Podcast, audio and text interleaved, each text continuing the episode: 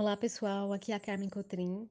Eu sou chefe de cozinha, pedagoga montessoriana e mãe da Catarina e da Teodora. No episódio de hoje eu quero conversar com vocês sobre o momento ideal.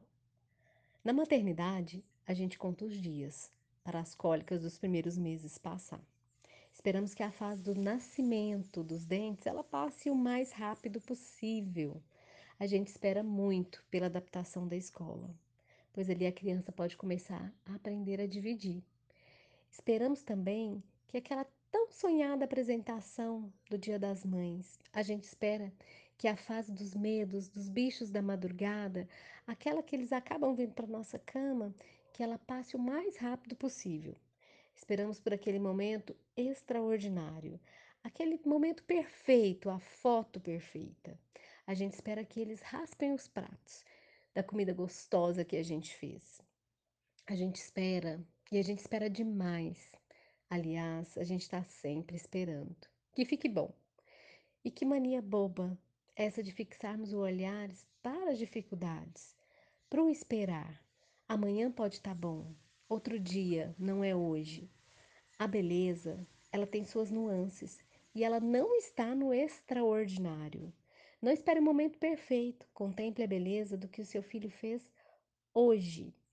Não espere o dia da apresentação da escola. Contemple a beleza das semanas anteriores. Curta e viva aquele. Mamãe, não posso contar, é segredo. Não espere que todas as refeições sejam nutritivas e balanceadas. Mostre a beleza que há em um pão com manteiga.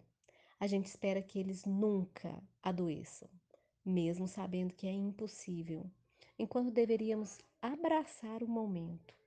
Mesmo naquela gripe chata ou numa crise alérgica, deveríamos ser gratos simplesmente por estarmos ali, por ainda caberem no nosso colo e por podermos dar o remédio na hora certa e o colo que eles tanto precisam nesses momentos. E sobre as madrugadas, por mais difíceis que sejam, e eu sei que são bem difíceis, não espere sua criança crescer. Aproveite aquele abraço, aqueles bracinhos se aninhando em você, aquela sensação de plenitude e calor. Mesmo quando o seu corpo, o que ele mais deseja é descansar e de preferência sozinho. O momento perfeito está no que não é visto pelos outros. Ele está no que não postamos nas redes sociais. Vivenciar momentos perfeitos requer presença e interesa.